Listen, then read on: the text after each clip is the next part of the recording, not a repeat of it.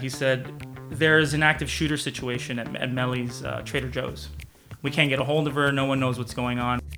You know, first thing I did once I hung up was was called Mely, and called her and didn't you know didn't answer. I, I texted her, "Hey, are you okay? Hey, what's going on?" I figured, you know, at this point, no one knows what's going on. No one knows if it's somebody went in there and shot a bunch of people, or you know, it's kind of hard to follow. I'm following along on Twitter.